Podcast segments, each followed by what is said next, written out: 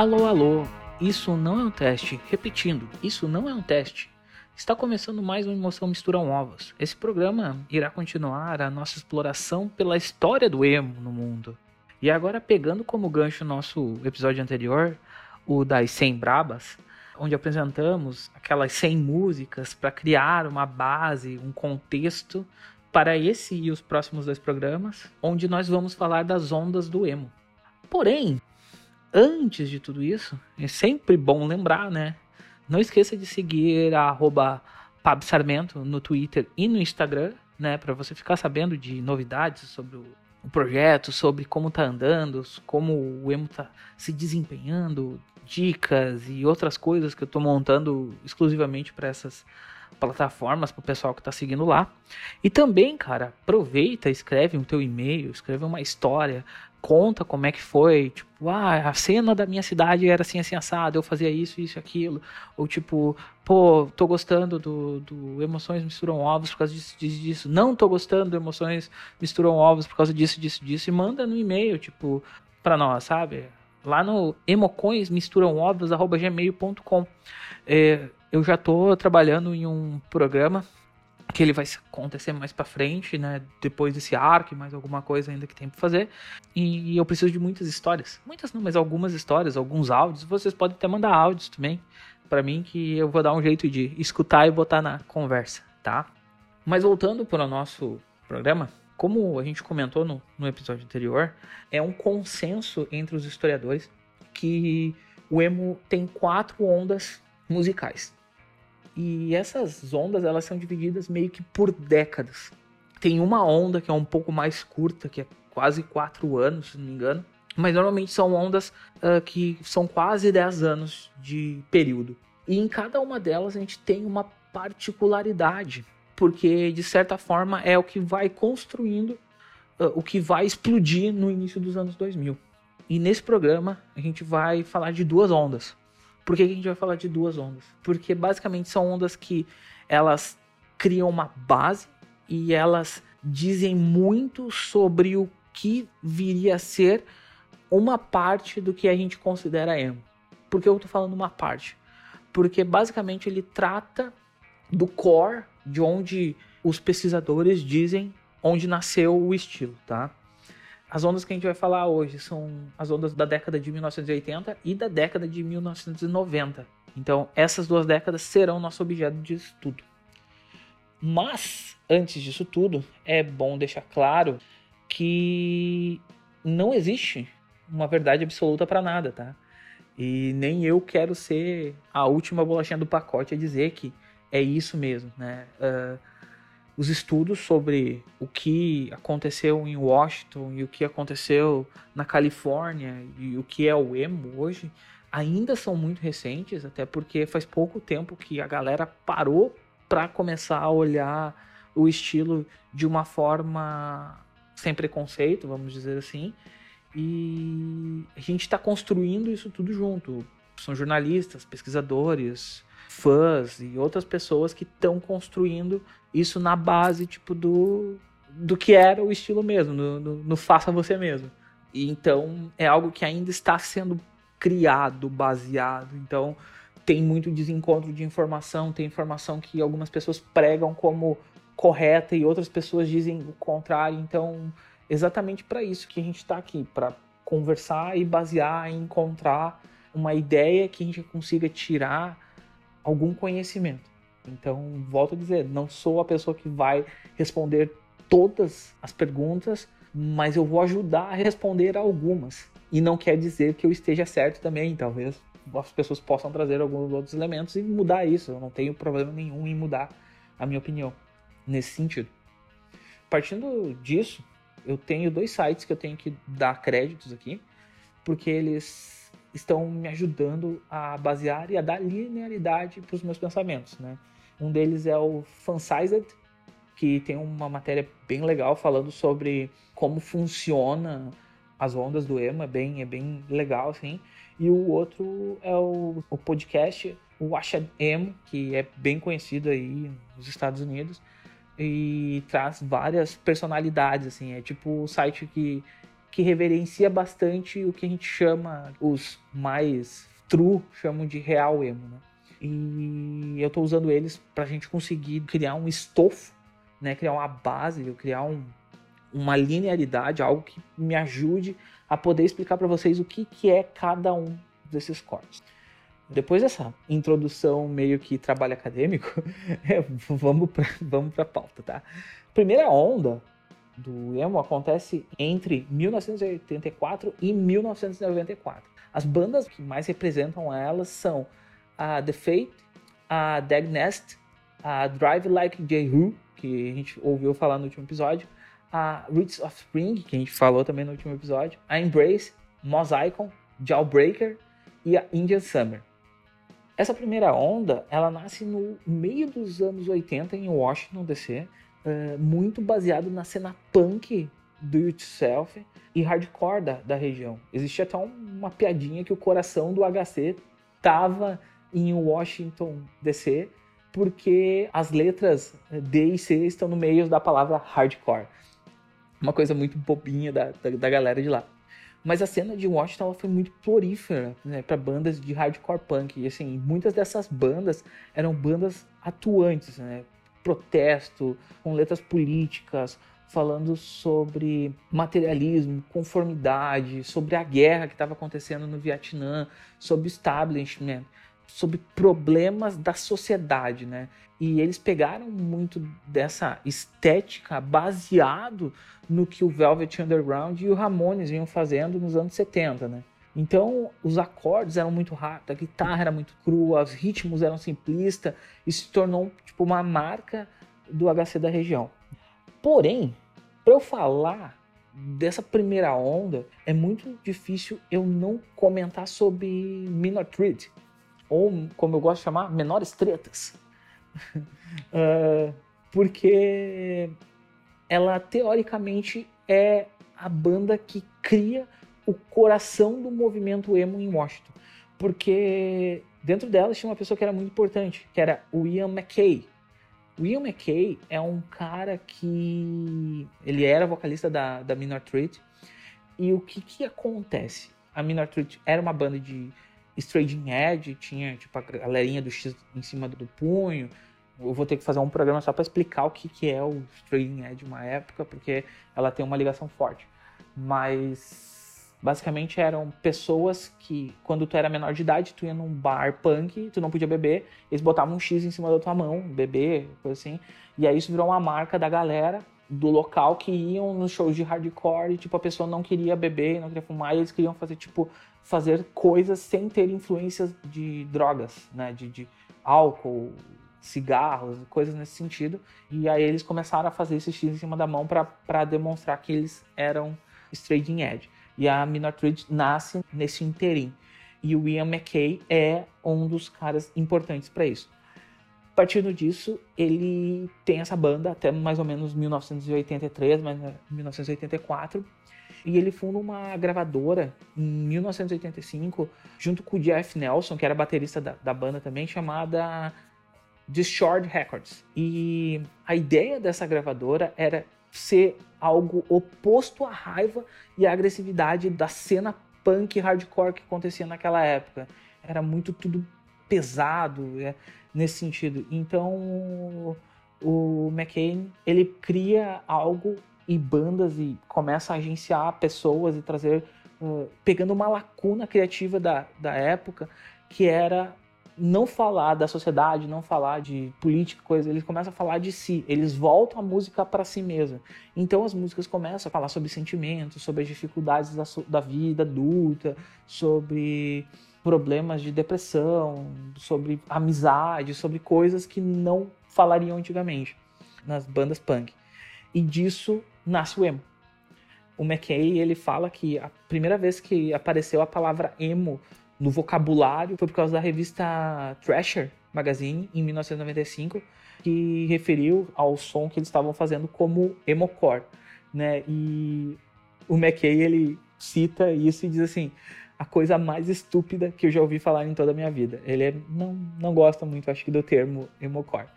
Mas, para os fãs do Ian McKay, é bem estranho, porque o Ian McKay, ele grava em verão de 1985, que eles chamam da Revolução do Verão em Washington, ele grava com uma banda, né, e ele cria algo chamado Embrace.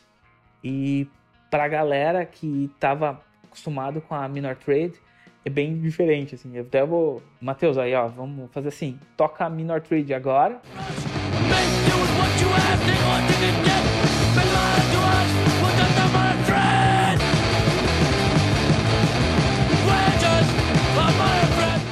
E agora tu toca uma música do Embrace pra galera entender a diferença entre as duas bandas.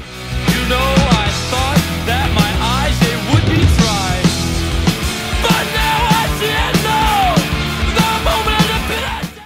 junto disso ele acaba também trazendo um cara chamado Guy Paciotto, que era um fã da, da banda, e ele ajuda o cara a gravar um álbum chamado Hits of Spring, com essa banda. Também banda que durou dois ou três anos, que nem a Embrace. E depois disso, os dois se juntam, ficam muitos amigos e fundam uma banda chamada Fugazi, que para muitos é considerado o maior marco do hardcore, punk, emo que Washington já criou. Mas, enquanto em Washington nós estávamos tendo uma, uma cena tão florífera, né?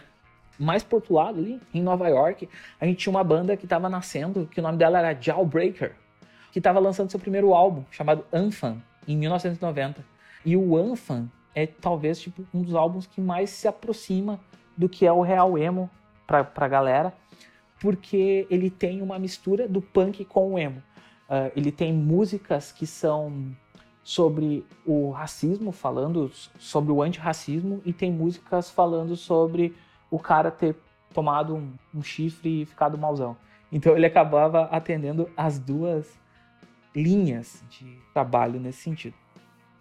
E aí, com tudo isso, a gente percebe que uh, basicamente o emo nasce dentro do, do punk hardcore e ele se aposta muito da ideia do do yourself das bandas independentes e cria algo que fica ali perambulando, viajando entre os estilos e isso dá uma, uma boa base, uma boa ideia e também influencia a galera que vem da segunda onda, né?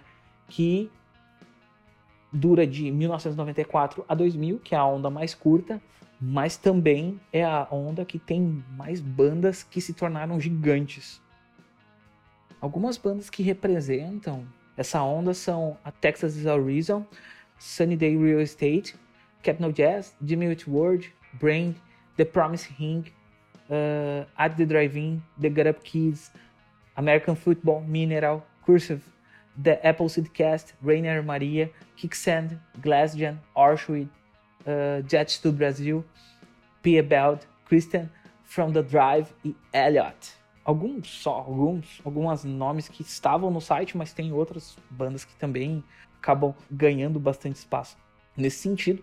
E basicamente é Enquanto em 1994 a gente tem a cena do rock basicamente focada no Nirvana, Pure Jam, no Softgarden, na cena de Seattle, né, com foco no grunge, o emo começa um dos momentos mais importantes da sua escalada, que é começar a criar bandas e, e, e álbuns que vão dar o protagonismo para esse estilo na virada dos anos 2000.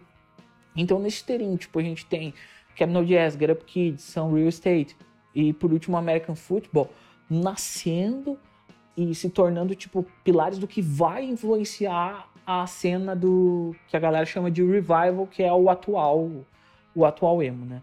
Vale salientar, né, muito que a importância do Capital Jazz nesse momento, por causa dos irmãos Kinsella, né? Uh, o Capital Jazz ainda, além de criar o American Football, né, com o Mike Kinsella, e o guitarrista Devon Von Borland cria a banda The Promise Ring, né? Os irmãos Kinsella, eles acabaram deixando de lado o emo por um momento, depois que acaba o, o Jazz, né? O Capitol Jazz entra em hiato e eles vão fazer outras coisas, como Owens, como OMS, uh, e vão fazer outros projetos. E o estilo deles vai indo mais pro math, sabe? Para um estilo um pouco mais diferente e deixando as composições deles mais complexas, tá? E, e isso é, é, de extrema importância porque nesse interlúdio, né, entre músicas dinâmicas e usando a guitarra um pouco leve, daqui um pouco entrando num ritmo mais pesado, é o que a gente vê no LP1 do American Football, né? Porque o, o Matt Kinsella, ele usa tudo que ele aprendeu desde que criou o Capno Jazz quando ele tinha 18 anos de idade e era baterista no American Football, né? E que ele, onde ele é guitarra e vocalista e usa o, outros estilos. Lembrando que o American Football é tipo um projeto de verão deles. Tipo, o cara tinha que ir pra faculdade, ele veio para casa, gravou isso, lançou e voltou pra faculdade e tipo, deixou lá, parado. Tanto que ele só voltou a trabalhar nesse projeto em 2016 e lançou dois álbuns já depois disso, né? Enquanto isso, na cidade do Texas em Nova York, a gente tem a banda tem a maravilhosa Mineral e a Texas is Unreason, né? Mineral que talvez seja dona do estilo mais sombrio do emo, né? Porque as letras eram extremamente depressivas, muito, muito tristes e tinham algum tipo de lo-fi nela, né? Que pra época era algo diferente, assim, né? E em contrapartida, a gente começa também a ver um o, o emo começando a chegar no pop, começando a ir para MTV, porque o Jimmy Ward em 1999 acaba lançando um álbum chamado Clarity e ele é tipo o álbum emo pop nascendo. Ele é tipo um dos primeiros nesse estilo, porque ele tem um estilo punk, mas que dança muito com com o pop da época, o rock pop, aquela guitarrinha dançada, aquela coisa que, que era normal a gente escutar nas rádios. Então, era um, um som que era mais agradável ao público e radiofônico, né? Mas o Clarity ele não faz tanto sucesso com o público, né, com reviews e coisas, mas ele faz muito sucesso no underground. E isso ajuda ele a assinar com uma gravadora chamada DreamWorks Records para quem não sabe, a DreamWorks Records é a gravadora do Steven Spielberg. E ela estava assinando com algumas bandas na época, assim como coisas de grande calibre, né? Como o Eiffel, o Papa Roach e o Saves the Day, que são bandas que a gente vai comentar mais aí para frente ainda. A gente vai acabar tendo que voltar nelas, porque são importantes. Exatamente muito o Eiffel, porque ele muda da água pro vinho, né? O Clarity, né? de Mute ele abre caminho para algo que seria muito grande, que é o American Bleed, né, que é um álbum que saiu acho que em 2001, se eu não me engano.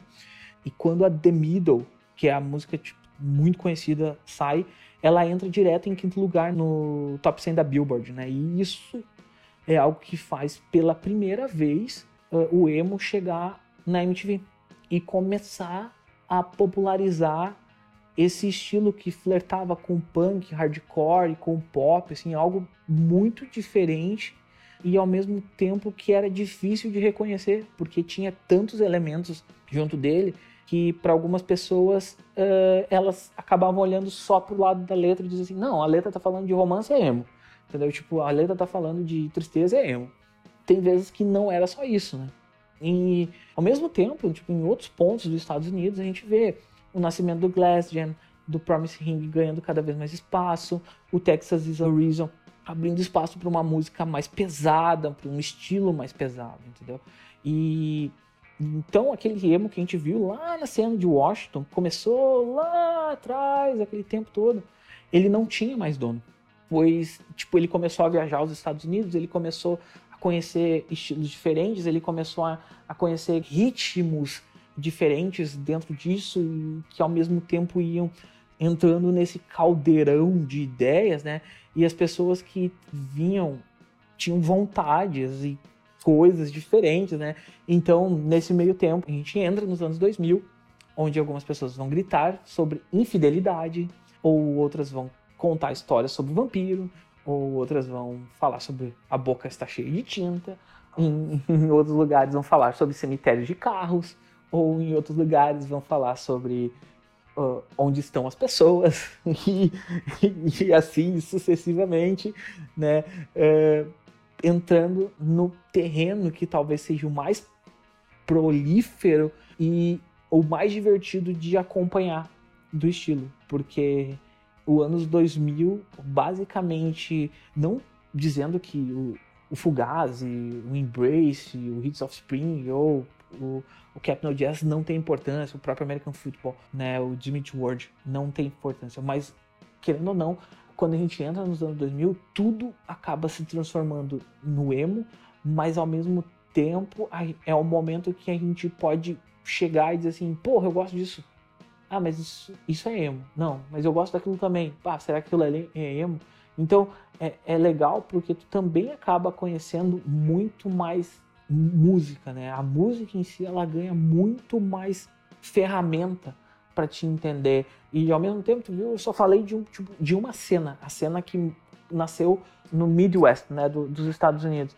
E tem todo outro lado da Califórnia ainda que tá rolando coisa também que vai ter que ter um programa à parte para eles, porque mesmo que os estudiosos não olhem tanto pro lado deles, em algum momento eu vou ter que parar, sentar e dizer assim, ó, o Dantares é importante por causa disso, disso, disso. Ah, o Blink-182 tem uma música chamada Emo, mas não tinha nada a ver com emo, é porque eles pegaram a palavra, acharam legal e botaram lá. Mas isso, de certa forma, depois influenciou o Tom DeLonge a criar uma banda que é basicamente o emo da galera, que inspirado em uma música do Jawbreaker, que é Boxcar Racer, né? Tipo, então, a gente tem essa coisa toda acontecendo muito junto, né?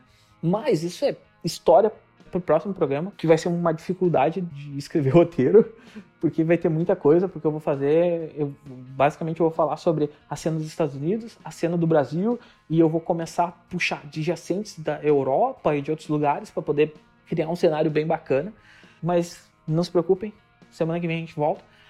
Eu já aproveito aqui. O Emoções Misturam Ovos, ele só existe por causa de pessoas muito importantes. Uma delas é o Matheus Gramini. Sigam ele no Twitter, no arroba Eco e Abismo.